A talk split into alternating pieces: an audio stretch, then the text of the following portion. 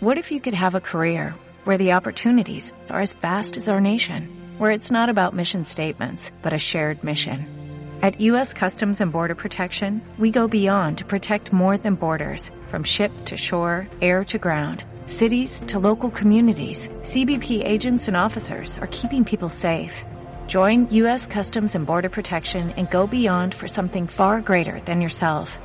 Learn more at cbp.gov/careers. Admiral Markets patrocina este espacio. Juan Enrique Cadiñanos es director de la sucursal en España de Admiral Markets. Juan Enrique, ¿qué tal? Buenos días. Muy buenos días, Susana. ¿Qué tal? Eh, ¿Cómo ves el mercado? ¿Parece que está eh, consolidando niveles para seguir escalando o ya se acabó eh, la fiesta? Eh, había por ahí un refrán que decía eh, comprar en no sé qué y vender en mayo o algo así. Sí, sí, y la verdad es que no se sabrá hasta que las referencias macroeconómicas no, no bueno, no, no digan lo que lo que acontece o sobre todo no, no marquen el sesgo ¿no? del corto plazo. Es cierto que en el viejo continente las referencias no han tenido el sesgo que se esperaba, al igual que en el caso de, Estados Unidos, y esto ha marcado lógicamente una desaceleración económica en ambos en ambas potencias, en ambas economías, y esto es eh, lógicamente negativo para la renta variable y veremos a ver cuál es el modus operandi sobre todo la hoja de ruta de cara a los bancos centrales, sobre todo en las próximas reuniones. Yo creo que las referencias macroeconómicas de las próximas semanas serán clave para ver si en el caso del IBEX 35 volvemos a atacar a la baja esos 10.000 puntos para posiblemente perderlos o eh, si los 10.500 son su objetivo, que bajo mi parecer yo creo que deberían seguir siendo buenas, buenas perspectivas. Mm, eh, ¿Te preocupa la subida de la rentabilidad del bono americano? Bueno, en general no es cierto que, que la renta variable no está pasando por, por, eh, por un momento tampoco de debilidad ni, ni tampoco sufriendo una volatilidad excesiva, así como la podíamos ver hace bueno, cosa de unos dos meses más o menos. Vemos un VIX con cierta estabilidad y con cierta tranquilidad y no creo tampoco que esa subida en el corto plazo pueda hacer que en el medio plazo la renta variable pueda sufrir mucho, algo sufrirá obviamente, pero no creo que sea especialmente relevante.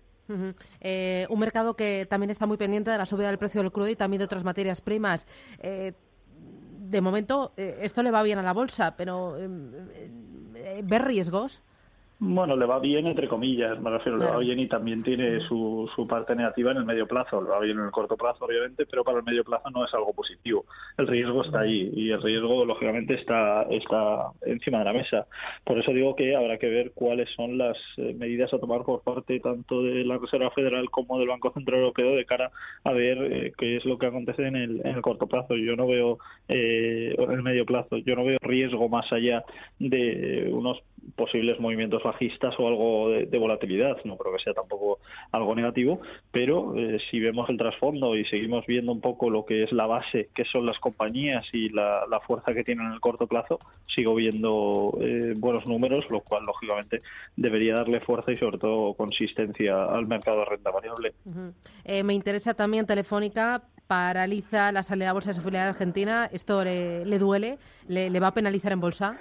Yo creo que le duele, pero tampoco penalizar en exceso. No creo que fuera el momento. La situación en Argentina no es que pase por, por su mejor momento y esto, lógicamente, podría lastrar mucho las posibilidades de, de Telefónica, la cual hemos ido viendo un crecimiento paulatino, sobre todo tras la venta de Telsius y la, la parte de O2. Eso, lógicamente, le daba eh, cierta liquidez y por ello eh, quería acometer esta. esta eh, esta OPV. ¿no? Al final es una compañía que necesita estabilidad, que necesita reinvertir parte de la liquidez que tiene y, lógicamente, saber bien dónde va a, a depositar esa, esa, liquidez y esa inversión.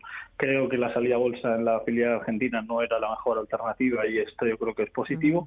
Podría desestabilizar algo por la incertidumbre que genera, pero yo creo que en el largo y en el medio plazo uh -huh. será algo positivo. Uh Oye, y a largo y medio plazo, OHL, después de presentar ese ese plan para volver a beneficios en 2020, ¿te ha convencido? ¿Te, te, te suena bien la música del plan?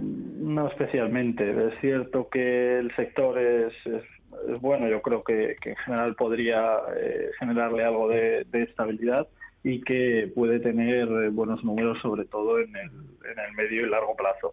Pero yo creo que ese plan de, estabilidad y, y sobre todo de reestructuración tiene algún matiz eh, positivo, pero en general es algo que personalmente, si fuera inversor o accionista de OHL, que no es el caso, pero si lo fuera no, no me convencería en exceso. Yo creo que hay matices pendientes y sobre todo hay muchos eh, puntos eh, pendientes y sobre todo muchos matices a tener en cuenta que, bueno, lógicamente me dejan algo de, dudas con respecto a, la situación actual de la compañía.